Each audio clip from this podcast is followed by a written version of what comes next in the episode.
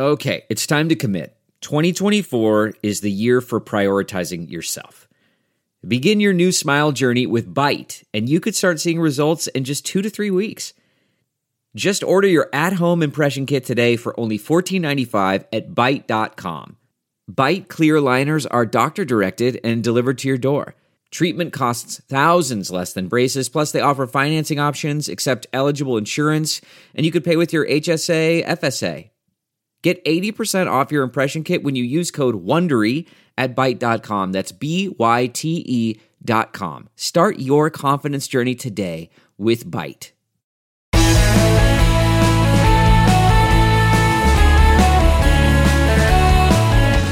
Hello, friends and neighbors. Welcome back to the Bill Press Pod, and welcome to this week's Reporters Roundtable. Well, with the House and Senate out of town this week, it was a relatively quiet week in Washington, but there was still a lot of action, especially on the political front, with Donald Trump right in the middle of all of it. On Trump's advice, former White House advisor Steve Bannon refused to obey a subpoena from the House Select Committee on the January 6 insurrection, and according to Committee Chairman Benny Thompson, will now face criminal charges for refusing. Donald Trump, meanwhile, is encouraging Republicans not to vote in the 2022 midterms until everybody agrees that he and not Joe Biden was the big winner in the last election. The Virginia governor's race remains a real nail biter, with former Governor Terry McAuliffe holding a slim lead over Republican challenger Glenn Youngkin, who is trying to juggle keeping some distance from Donald Trump while welcoming his endorsement. And get this in his new book, former White House Chief of Staff Mark Meadows claims that he and Trump together saved the nation from the brink of chaos instead of the other way around. oh my God. Well, here to put it all in perspective for us, today's panel Amanda Becker, Washington correspondent for 19th News. Hello, Amanda. Good morning. Welcome back. Phil Bump, Philip Bump, national correspondent for the Washington Post. Uh, first appearance on our roundtable. Hello, Philip. Good morning, sir. And Sudeep Reddy, managing editor for Politico. Welcome back, Sudeep. Hi, Bill. Uh, so let's start with uh, the big news yesterday. Steve Bannon, they had a hearing at the House uh, online. Steve Bannon was supposed to testify. Of course, he did not show up. And Chairman Benny Thompson says on Tuesday they're going to meet and vote on criminal charges against him. Sudeep, we've heard this before people refusing to testify, refusing to show up. Uh, is this really going to happen? This is all part of the, the the playbook for Steve Bannon. He's gonna he's gonna uh, sow chaos, uh, have democratic institutions collapse on themselves. That's that's been part of the the the approach all along, and uh, certainly Steve Bannon is not going to become a productive witness uh, for this committee. Uh, the real question is whether he ends up in, in some kind of path toward prosecution, uh, which of course will then make him uh, a rallying cry for for the January sixth uh, uh, supporters of of the the riot and the coup. And so that's that's where we're headed with all of this. but the Democrats do not really have much of a choice here if they want to tr- at least attempt to do a proper investigation. Uh, but Philip, doesn't it all depend on Merrick Garland? Um, you know, the Congress is not uh, a law enforcement agency. If they want to file criminal charges, then somebody's going to have to do it. Yeah, I mean, not not to nitpick unnecessarily, but technically, Congress actually has the power to, to hold people in contempt themselves, and to and, to, and there are enforcement mechanisms which, which haven't really been used. This is something that was a, a, hot topic of conversation during the initial investigations into Trump during his administration. But yeah, I mean, this is something that, that traditionally gets dropped off at the desk of, of DOJ. Uh, and, you know, it seems pretty likely that the Department of Justice, obviously not being run by William Barr, is going to be uh, willing to try and be helpful here. But, you know, to, to the point that was just made, there's not really a lot of power that you have over making someone talk if they really don't want to, and if they're more than willing to become a political martyr, which obviously Steve Bannon is. Mm-hmm. Yeah. Uh, so, Amanda, isn't the, the the target here really not Steve Bannon, but Donald Trump himself. I mean, it's Bannon said, I mean, Trump advised by Bannon and Mark Meadows and others not to testify, not to obey the subpoena. Steve Bannon says, I'm not going to talk unless they work something out with Donald Trump. So the real target here is not Bannon, but Trump, isn't it?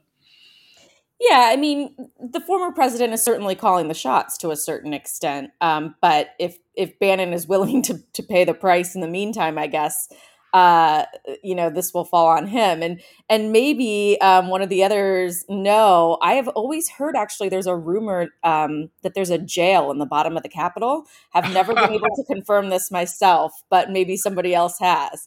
Um, but I forget when that came up in like a former oversight hearing that uh, allegedly there is a jail somewhere in the Capitol. Um, I actually know the answer to that one because this is something that we poked around a lot about. There is a little space in the Capitol which is like walled off with bars. It's not technically a jail, and I don't think it's been used for that purpose. But this is yeah. There's if, if you Google it, there there are news stories about it and a picture of this very jail like looking thing. Uh, but you know there there there is a power that Congress has to, to otherwise try and try and punish people. Well, the image of Steve Bannon in the jail in, a, in the basement of the Capitol, uh, I find intriguing for sure. Well, Sudeep, back to Merrick Garland for a second. There are um, there's a, a big current in the legal community of dissatisfaction, at least the progressive legal community, people that I've talked to, people I've interviewed, uh, uh, dissatisfaction over Merrick Garland that he so far has not taken any action toward holding Donald Trump criminally or legally responsible for the January 6th insurrection. No special prosecutor, no no investigation, no charges filed. Is this how do you read this? Uh, is this the Biden administration just not wanting to look like they're going after a former president?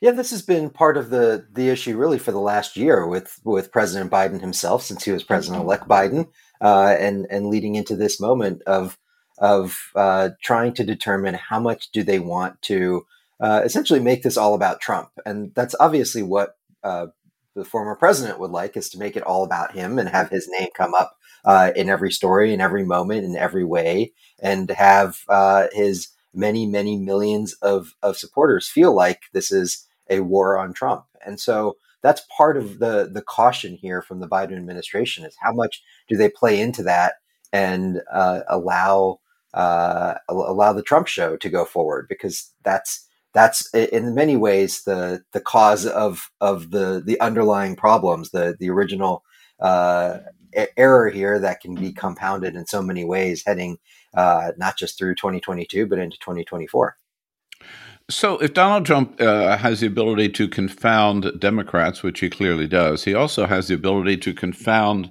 his fellow Republicans. On his website a couple of days ago, Donald Trump issued a statement, uh, quote, if we don't solve the presidential election fraud of 2020, which we have conclusively documented, Republicans will not be voting in 2022 or 2024. Amanda, what the hell? I mean, right. that sounds like a best case scenario for Democrats, right? Um, yeah, I guess. if they all stay home, then we know who wins all those races. Um, you know, the former president puts out a lot of statements. Um, I get multiple a day most days. Uh, I do not see any uh, nationwide uh, you know, I don't see that coming to fruition nationwide that Republicans will just stay home in 2022 and 24 if he is not declared the winner of 2020, um, which some of his own top aides have said he didn't win. Uh, well, Philip, at the very at the worst, right, or at the best, I guess this certainly muddles the message for Republicans in in in the mid for the midterms. Yeah, I mean, theoretically, I, am sort of an outlier uh, view on this. Uh-huh. My, my, view Good. is that the, the, fundamental question for Republicans in 2022 uh, is whether or not Trump voters, people who were activated in 2016, not in 2018, but again in 2020, actually come out to vote. I think that's the real bet that Glenn Youngkin is making in his race in Virginia. Can he actually turn those people out? That's why he's doing all these little, you know, things on the side to sort of appeal to them and try and make sure that they are energized to come out to vote. And I think fundamentally what Trump is saying here is, you know, I think it's partly delusional that he thinks he has that kind of sway, but I think it's also partly, you know, the kind of CYA thing that we saw from him prior to the election in terms terms of you know amplifying these claims of fraud in the first place. That you know his base is probably not going to come out and vote anyway. You know, I mean, we haven't seen any general election race in which that base has been motivated beyond ones in which he himself is on the ballot.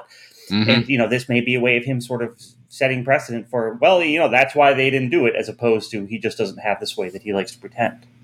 Well, so I will say he's he's yeah. he's already been busy endorsing a variety of candidates ahead of next year's midterms in congressional races and gubernatorial races and primaries. Um, so why he would then not want people to come out and vote at all when he's been putting time and effort into endorsing these candidates uh, doesn't really square. Right. Well, Sudeep, privately, uh, I know reporters that I've talked to have said that members of Republican senators, Republican members of Congress have said um, that this is why they don't want Trump to be the nominee in 2024 because it's going to be all about 2020 and not about the economy or climate change, or whatever else Republicans want to run on.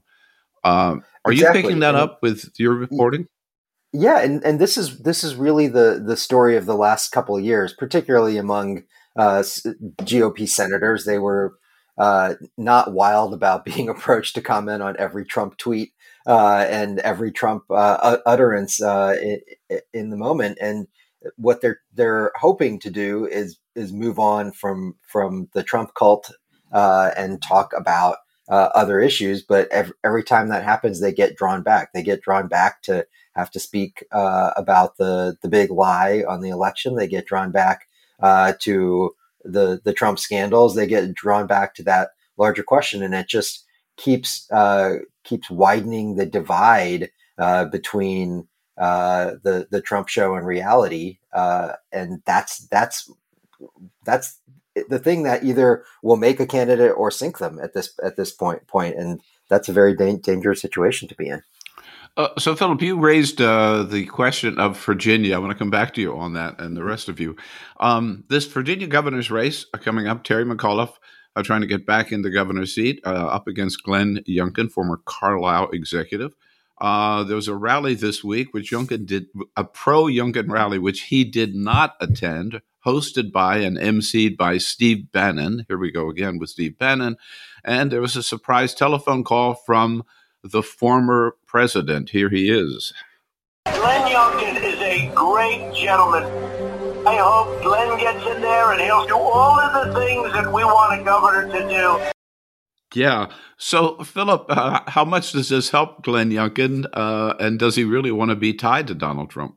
Well, I mean, again, this goes back to, to the question I was just raising. I mean, it, does Donald Trump have the ability to say, this is my guy, and then go out and vote? I mean, he can certainly say, this is my guy. He does it all the time, right? Yeah. you know, but can he actually then translate that into turnout? And again, we have not seen him be able to do that. We've seen the, you know, the GOP, obviously, from 2017 to 2020, there were a lot of headwinds that the Republicans faced because Trump was at the head of the ballot and Democrats were so eager to go out and, and send messages to him. It's not clear if that's still in play. But you know, Youngkin very much wants those voters to come out and vote for him. The fact that he's you know doing things like going on Seb Gorka's radio show uh, suggests that that he's he's willing to do that. But at the same time, Trump's not interested in Youngkin. Trump is interested in having Trumpism be you know the the mantra of the Republican Party. And so he just wants to have more Republicans win. You know, he hopes Youngkin win so that he can say, say that he delivered it for Youngkin, right? So he can make these same claims again. Um, so yeah, so Youngkin needs those people to come out and vote, particularly in Virginia, which is obviously a, a, a pretty strongly leaning blue state at this point in time. Uh, but at the same time, he doesn't want to be too mired in the Trump muck that's out there. And it's just, you know, we, we don't know if anyone can actually manage that balance. Right. Uh, Amanda, this has become um, kind of a test case for both Repub- this governor's race for both Republicans and Democrats, hasn't it? It has. And, you know, especially and at the 19th, we have been tracking the issue of abortion pretty closely um, as it is playing out in this race. There was obviously some audio tape where Youngkin was making some um, pretty anti abortion um, statements in a state that generally approves of Roe v. Wade. Um, we have the oral arguments looming in early December in front of the Supreme Court in another case out of Mississippi. So we um, at the 19th are really specifically not only looking at this governor's race as a test of kind of the midterms for Democrats and Republicans, but also how the issue of abortion will be playing out in these races. Well, you know, um, uh, uh, before we get away from this rally, uh, Sudeep, I want to come back to to that point about the issues in the race here for just a second. But Sudeep, one thing that happened at this rally, which was organized by uh, talk radio host John Fredericks, is that they started out with the Pledge of Allegiance, and they pledged allegiance to a flag, American flag, which they pointed out was carried proudly in the January 6th insurrection against the United States Capitol. Uh, what message does that send? It's just it's so uh, bizarre. One might call it weird and wrong, and that is exactly what Glenn Youngkin did, which is really the core the core of the of the issue here is that um, there's this backdrop of of of uh, a, a, a literally pledging allegiance to a coup, uh, and and Youngkin came out saying that it was it was it was weird and wrong, and that the January sixth violence was was sickening and wrong.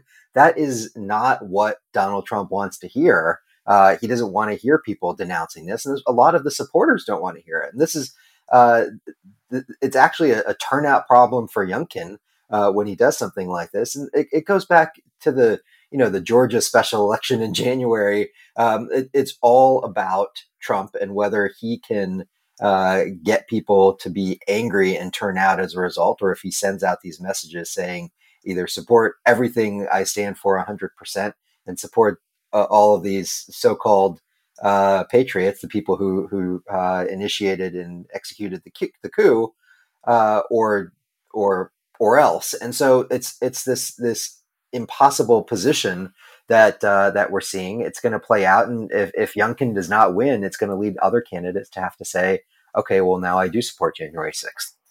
It was almost like pledging allegiance to the Confederate flag. It seemed to me it was a Indeed, really, yeah. really kind of uh, um, bizarre, at least. Uh, there are other governors' races going on. I have to a quick note about what's happening up in New Jersey, where Phil Murphy is running for reelection. His Republican opponent, Jack Ch- Ciattarelli, uh, just as one who's run a lot of campaigns and been involved in a lot of campaigns, I've never heard a campaign ad like this one. Um, Ciattarelli is a mayor of a small town in New Jersey, and as mayor of that small town, he once advocated banning cursing, any use of obscenity in that village, making that a local crime. Uh, the Democrats, for a while at least, put up this ad uh, in the state of The Sopranos, poking fun at Mr. Ciattarelli. Uh, here, appropriately bleeped for our audience, but you'll know what they're saying, is the New Jersey ad. Do you know who this guy is? No clue. No. Uh-uh. That's Jack Ciattarelli, the GOP candidate for governor. He once led an effort to ban swearing. You're shitting me. he did what? No f***ing way. Wonderful. What the f***? Aw, that's kind of nice. Really? No. This is fucking New Jersey. oh, this is fucking New Jersey. Um, uh, any of you heard anything like that? No, no comment. I've certainly heard things like that. Not usually in political ads. Not in political ads, right? Uh, the Democratic Party got, or whoever the consultants were, got so much backlash. They took the ad down. We tried to find the uh, the pure version of it, if you will, un- uncensored version of it, and couldn't even find it. So it's uh, it's one. I, it, it'll be maybe in the uh, Smithsonian American History Museum somewhere hidden away someday, but otherwise you won't hear it. All right, we got a lot more to talk about with our panel today. Sudeep Reddy from Politico, Philip Bump from the Washington Post, Amanda Becker from 19th News. Let's take a quick break and then come back and get into what's happening on the Democratic side of the aisle as well here on today's Bill Press Pod. And today's roundtable is brought to you by the United Food and Commercial Workers Union the good men and women of the UFCW under President Marc Perrone. They're the ones who serve us in our great retail stores, the big uh, grocery chains across the country, our meat and poultry processing plants, chemical plants, and cannabis plants as well. We salute the members of the UFCW for their good work serving us, uh, staying on the front lines all during the COVID pandemic. And we thank them also for their support of the Bill Press Pod. That's not just the sound of that first sip of Morning Joe. It's the sound of someone shopping for a car on Carvana from the comfort of home. That's a good blend. It's time to take it easy, like answering some easy questions to get pre qualified for a car in minutes. Talk about starting the morning right. Just like customizing your terms so your car fits your budget. Mm-mm-mm. Visit Carvana.com or download the app to experience car shopping the way it should be convenient, comfortable. Ah. Delve into the shadows of the mind with Sleeping Dogs, a gripping murder mystery starring Academy Award winner Russell Crowe. Now available on digital. Crowe portrays an ex homicide detective unraveling a brutal murder he can't recall.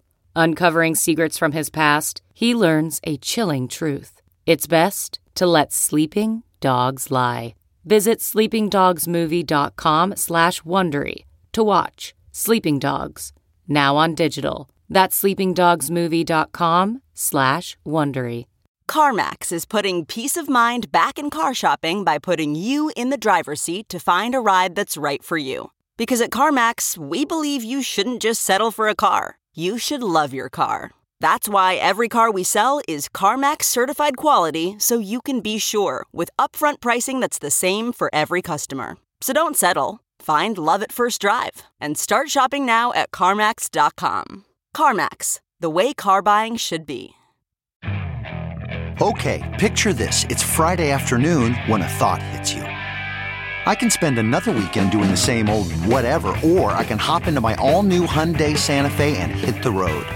With available HTRAC, all wheel drive, and three row seating, my whole family can head deep into the wild. Conquer the weekend in the all new Hyundai Santa Fe. Visit HyundaiUSA.com or call 562 for more details. Hyundai, there's joy in every journey.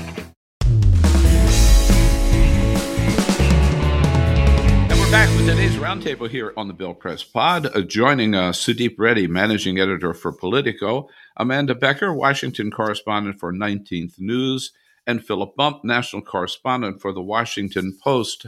Uh, we talked a little bit about the Virginia governor's race and the issue, uh, Amanda, you raised the issue of abortion. Another issue that has surfaced, uh, and I, I'm curious about whether you see this as a big issue looming nationwide, is education, particularly schools, and particularly who decides what is taught in public schools. At one of their recent debates, uh, former Governor Terry McAuliffe was asked about this, uh, and he made this statement. I don't think parents should be telling schools what they should teach. Parents should not be telling schools what they should teach. Um, Philip, big big issue. Is that an issue that you think will grab people and work for Youngkin? I, I mean, look, it is certainly something that you know this broad issue of what kids are learning in school and the extent to which parents can influence that is a huge issue in conservative media right now. It's all over Fox News. Uh, that you know Fox News has been amplifying specifically around Virginia, you know, for for unsubtle reasons.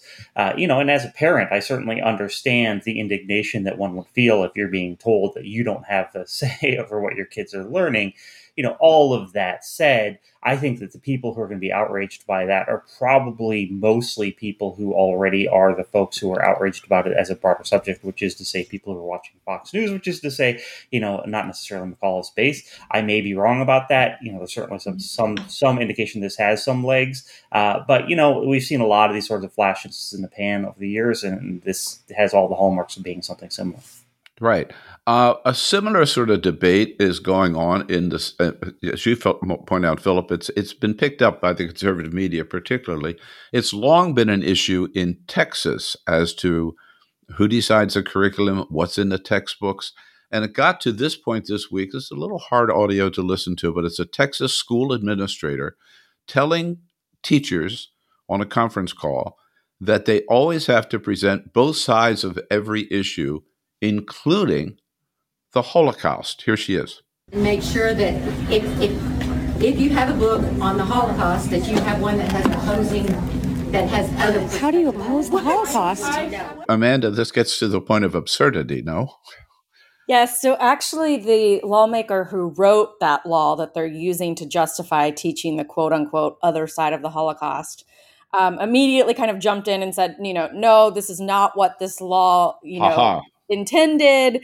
Of course not. There's no other side to the Holocaust. But I think that goes to show what happens when you try to legislate this. We're seeing these laws that teachers have said across the country are going to be problematic because it's very unclear how it's actually implemented in classrooms and what it covers. And it creates a situation where teachers, in some cases, are worried about being fined or facing other sort of punishment if they, you know, go against these statutes that are being passed. And I think this just really shows that it's it's it's pretty difficult to write a law um, that allows teachers to still functionally teach their classrooms and lead their classrooms in a way that they see fit when you're legislating kind of the curriculum from the state house. Right. So let's jump to the uh, Democratic side of the aisle here for a second. There is a narrative, I think we would all agree, among the national media today uh, on, when it comes to the Democrats that basically, uh, and this is 11 months into the Biden pres, not quite 10 months into the Biden presidency, uh, that it's all over for Democrats. Biden has gone down in the polls. The Democrats can't get their act together. They can't get anything done. They're bound to lose the House and the Senate in 2022, and there's no way Biden or any other Democrat could get reelected in 2024. Gloom and doom. Sudeep, uh, unpack that for us. Too oh soon? Too soon to make that comment, or is is that the way it's going?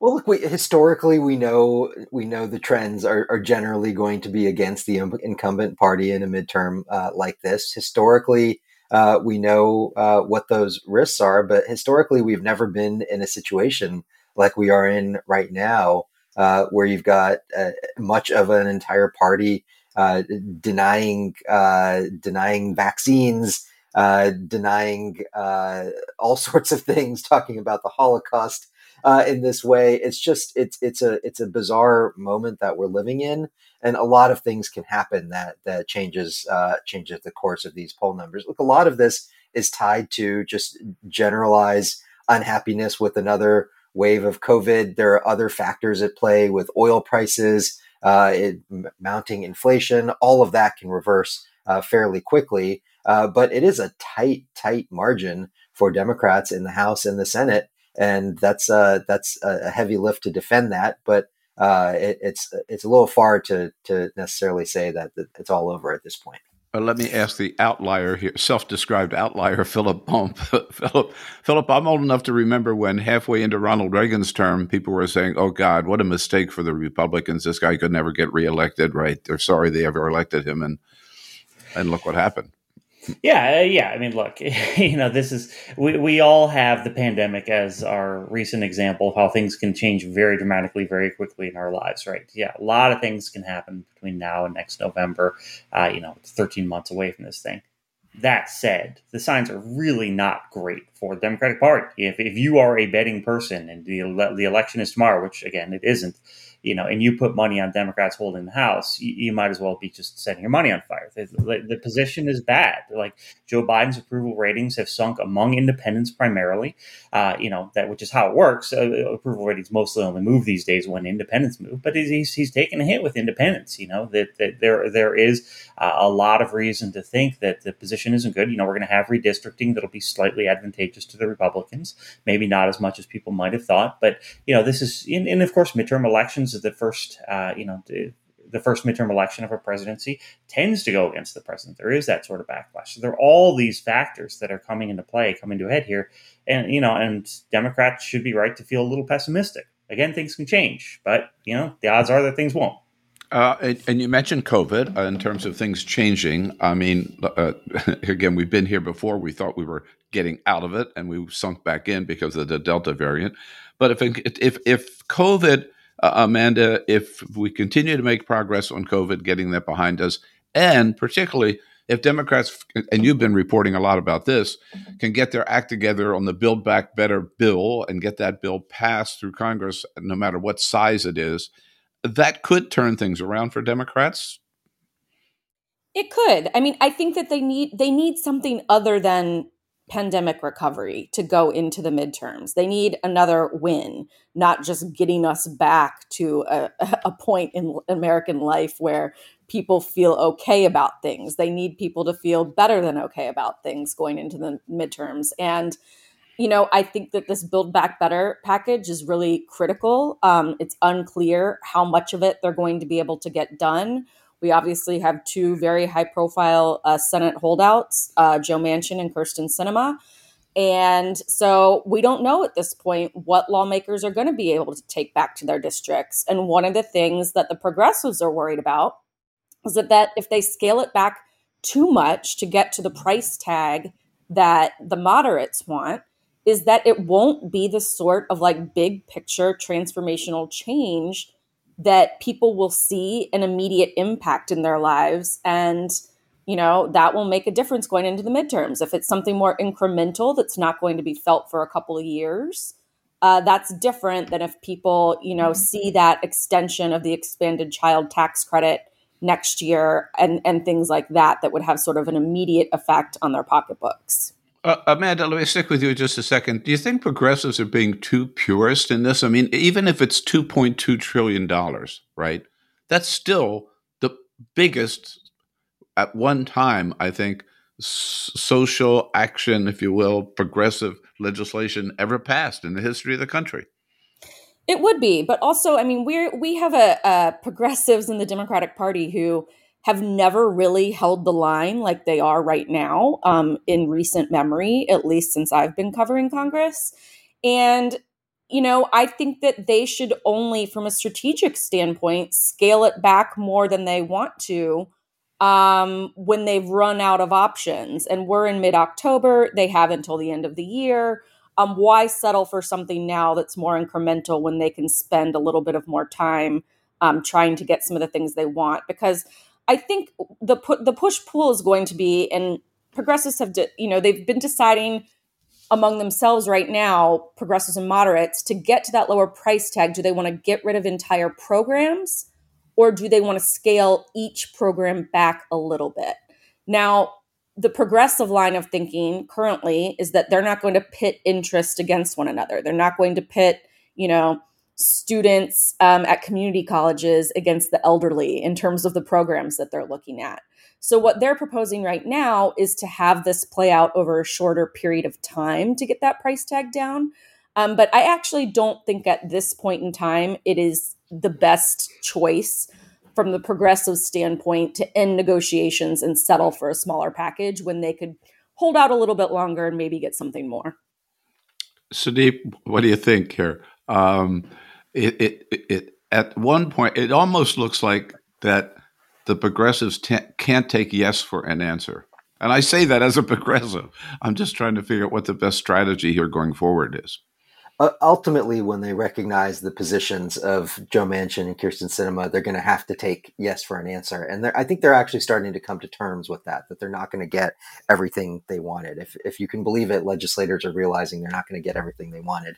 Uh, but it, it's like a, a, a, five stages process with some of these, uh, these Democrats to go through. Uh, because they fought for it. This is what they truly believe in, uh, but it's just not there, and they don't have the votes. And uh, and Joe Manchin has been very clear. He's not a progressive. He's not a liberal senator. And if you want to get some of this legislation, you need to get more liberals elected uh, and people who are going to be at that uh, that that end of, of the spectrum. And so they're they're starting to come to terms with it. They'll probably find a way uh, to to take yes for an answer in the end. Uh, but uh, boy, they are certainly drawing this out and making it look like uh, it's going to be difficult to get there. Philip, how do you assess the role or the impact of the number one progressive in the Congress, Bernie Sanders, in all of this? Well, I mean, I think that you know Bernie Sanders' role is best understood over the long term, right? I mean, Bernie Sanders' uh, 2016 campaign really elevated a lot of these subjects of conversation in the first place. You know, there was obviously an audience that was waiting to hear it, but you know, Sanders has had a long term effect here. Uh, he has, uh, you know, it's sort of interesting to watch how the power dynamics in the Democratic caucuses has worked because there's been so much uh, of this agitation on the House side. Well, you know, on the Senate side, the focus is mostly on Manchin and Sinema. Sanders has been pushing right. back and getting into scraps with uh, with Manchin in particular uh, over some of this stuff. But you know, I mean, I think that Sanders' legacy here is that he really was at the vanguard of the the the way in which Democrats have moved to the left on these, particularly these progressive economic issues over the course of the past five years. Yeah, and I think he's also shown, speaking of Senator Sanders, a pragmatic side that we hadn't seen before, right? Um, knowing that he's not going to get the entire three and a half trillion dollars, um, push still pushing for it, but recognizing that he'll get the best deal he can. Um, which again, I think a side of Bernie that we hadn't or hadn't seen before. Before we leave that, uh, Adam Schiff um, made a comment this week. Adam Schiff has a new book out called Midnight in Washington. I, I, think that references maybe the hours that uh, people like Amanda who cover Congress have had to put in many, many times lately covering these issues. Midnight in Washington. But Adam uh, talks about um, the reality in politics today, which is it's almost like a one way street on the Hill with one party trying to get something done and the other party just standing there and doing nothing. At least that's his take. I'd like to get your comments on it. Here's uh, Congressman Adam Schiff. We have a Republican Party that is now an autocratic cult around Donald Trump. It is not interested in governing. It's not interested in even you know, maintaining the, the, solvency and the creditworthiness of the country. Uh, and we have to recognize that they're not interested in governing. And so we're going to govern. We're going to have to do it. And if we have to do it with our own votes, we will do that. Is that the way it is, Amanda? Well, that statement would indicate that um, almost it would almost indicate that the Senate is ready to change filibuster rules, and I don't think they're quite there yet. Um, when he was saying we'll just do it with our own yeah. votes, um, I don't think they're there yet. I certainly don't see any indication that the parties are really willing to work together on most things, most big things, anyway. Um, and that's been something that's been happening for a while now, and it's just becoming more and more exacerbated. Um, I think that we could get to a point where almost nothing can get done um, with the 60 vote threshold in the Senate. And I think it'll be really interesting at that point to see if we uh, hear from any more senators who might be willing to change those filibuster rules so we could see more big pieces of legislation potentially move, uh, like the Build Back Better plan. Does he describe it accurately? Do you think, Sudeep? I do think there there is there's been a building movement toward toward this position that we're in. You go back a, a, a decade ago to the the Tea Party positions, and it, it did seem like a lot of the the uh, uh, all or nothing approaches to to governance. Um, I, I am not sure we're quite there yet, but uh, we we just recently saw uh, uh, ten Republican senators uh, mm-hmm. vote to to uh, at least avoid national calamity with uh, with the debt ceiling. So there's there there are still some people who are willing uh, to do the bare minimum, but not that many, and that's uh, that's that ten is going to shrink in the coming years, given all the things we've been talking about. Yeah, Philip, it does seem. I mean, all the negotiating back and forth for example, on the infrastructure is among Democrats. Republicans are hardly involved in that at all, right? They're just on the sidelines. So, well, yeah, I mean, except for the fact that they carved out all the infrastructure stuff and actually put together a bipartisan agreement, right? Which is not insignificant in something. The first that, bill, you're right, absolutely, right, yeah. right? You know, and I honestly, I think that was a political mistake by Biden because it meant meant that all the stuff that the Republicans were going to fight hardest against got carved out into a separate thing that required, you know, Manchin and Sinema to, to sign on to it. You know, but, but mm-hmm. all, all that said, you know, I mean, I think broadly speaking, the Republican Party has for years, uh, to Sudeep's point, been running as the party against against you know governments right i mean not even not even for years right. but like you know yes. that that's that's its predicate i mean it almost almost since founding that's that's been the, the, predicate of the party to some extent but usually that has meant sort of you know trying to constrain as opposed to just you know digging in your heels and so i think something has changed in, in that regard of late yeah some of us can remember the days when people like trent lott and tom daschle actually or Bob Dole and um, George Mitchell might have worked together to get things done. Uh, not that way anymore, for sure. Um, hey, thank you, panel. Well, that's a wrap for this week, uh, and what a week it's been. I think we covered the territory there. You did very, very well. Thank you. Um, won't let you go before. I always say there's something as busy as we are, as much as happening, uh, as many tweets and everything we get. There's always one story that kind of stops you in your tracks and says, "Oh my God, how about that?" Serious or funny or off the wall. Uh, Amanda, what was your favorite story of the week? What caught your attention? So I came prepared with two, Bill, because I'm always Oh. unclear. Is it allowed to be related to politics at all, or do I need to Of go course, further afield? of course, anything. Right, Okay, well, go. then, if it's allowed to be related to politics, uh, Vanity Fair just yesterday published a really excellent profile of Katie Porter. And I am a sucker for a good profile that reveals things that you don't already know about somebody who you thought you already knew a lot about. So I would really recommend people go and check that out. Um, it was published yesterday and it'll be, I think, in the November issue of Vanity Fair. Got it. Okay, and your second item? Oh well, that is so far afield from politics, and Oh. um, Oh. it is. It was a story in the um, Sunday Times about Erica Girardi, who was on The Real Housewives of Beverly Hills. but I actually covered her husband, um, Tom Girardi, back when I was in Los Angeles. Oh, He's yes. a really well-known plaintiff's lawyer, and is now being accused um, of kind of running a pyramid scheme, taking money from you know, plane crash victims and stuff like that. So I thought that was a really excellent um, profile of her and what's going on in that situ- situation as well. All right, Katie Porter and Erica Girardi. We've got it. Sudeep, what caught your attention? You know, there's there's always a story that you just can't avert your eyes from uh, each week, yeah, that's and it. and uh, this this this past week it's been the Allen West story. Uh, Allen Oh, West, the Tea oh. Party firebrand, Yes. uh, chair, former chairman of the Texas Republican Party, and uh, of course now running for the the uh, Republican nomination for for governor in Texas against Greg Abbott. Uh, of course, uh, had been campaigning against the COVID vaccine. Uh, and of course, because it just has to happen, he ends up getting COVID, getting hospitalized, tweeting from his hospital bed against the vaccine. And then, in a turn that I think was a, a, bit of a twist in this story, uh, he, he, he tweets that uh, instead of enriching the pockets of big pharma and corrupt bureaucrats and politicians, we should be advocating for the monoclonal antibody infusion therapy, which he got. And of course, it, it saves his life uh, without quite uh, explaining that he has chosen bigger pharma over big pharma. The the, the maker of the monoclonal antibody treatment uh, has uh, is is a multi billion uh, dollar company that's that's ten times larger uh, in revenue than than Moderna, the, the the vaccine maker, and it's just it's just bizarre. It's just you look at this and you think, how do people see this and and not recognize like the the monoclonal antibodies are lab made proteins. It- what you're what you're speaking about, and those they cost two thousand dollars per dose versus twenty dollars for the vaccine, and it's just nuts. And it just shows how far down uh, we've gone in uh, down this hole of darkness that we're in, and uh, I fear that it's only going to get worse. Uh, yeah, when you're talking about Allen West, wasn't he at one time Republican congressman from Florida? Or, Indeed, he had a, Yeah. a couple of years uh, Yeah, for as, a, as a Tea Party legend. and then moved to Texas and became uh, the Republican chair of the state of Texas. Okay. Philip Bump, there must have been uh, some story that uh, you stopped you in your tracks as well.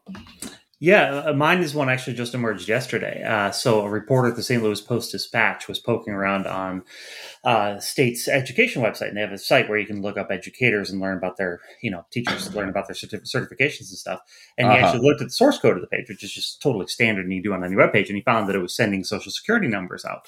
So he contacted the state and he said, "Hey, FYI, you got this huge hole in your thing," and the state went radio silent and then accused him of being a hacker. And so there was Oh. this big jeremiad from the governor yesterday, Governor Parson, and he was just saying that, you know, this is a hacker and that, you know, it's going to cost the state $50 million. And they were trying to sell headlines.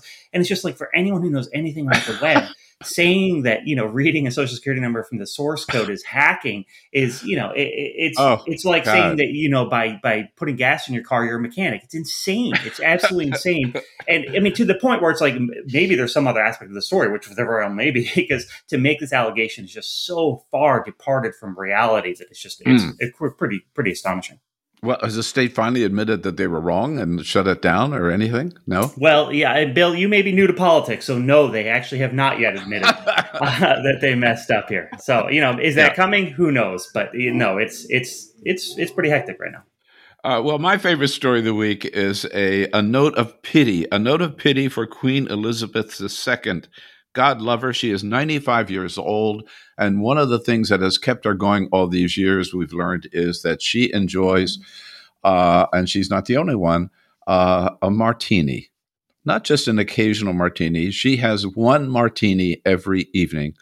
Uh, and the doctors, the Royal Palace confirmed this week that her doctors have told us she has to give up her martini because her uh, big Jubilee celebration is coming up in June.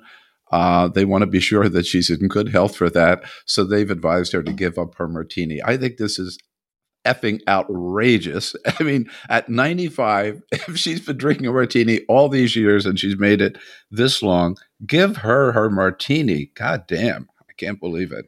How how cruel can it be? See, uh, aren't you glad you're not born a prince or a princess, right? Working monarchy, man. Oh, hmm. greater love than this no man hath than to give up their daily martini. So uh, we ought to start a movement, right? A protest movement to bring the queen back martini. Hey, that's a great roundtable here, guys. Thank you so much. Philip Bump, great to have you with us. Thanks. Hope to get you back again soon. Sudeep Reddy from Politico. Thank you, Sudeep. And Amanda Becker, always good to have you with us as well. And it's good to have all of you listening and part of the roundtable. Thank you so much. Uh, a little program note next Tuesday, our next podcast, we're going to be talking with former New Jersey Governor Christine Todd Whitman who uh, made a lot of news this week herself when she wrote an op ed in the New York Times saying that the best thing that Republicans can do to get this country back together is for Republicans to vote for Democrats. Uh, we'll talk to Governor uh, Whitman about that next Tuesday on the podcast. Meanwhile, be strong, be safe, take care of yourselves, and we'll see you again on Tuesday with Christine Todd Whitman. Thank you all.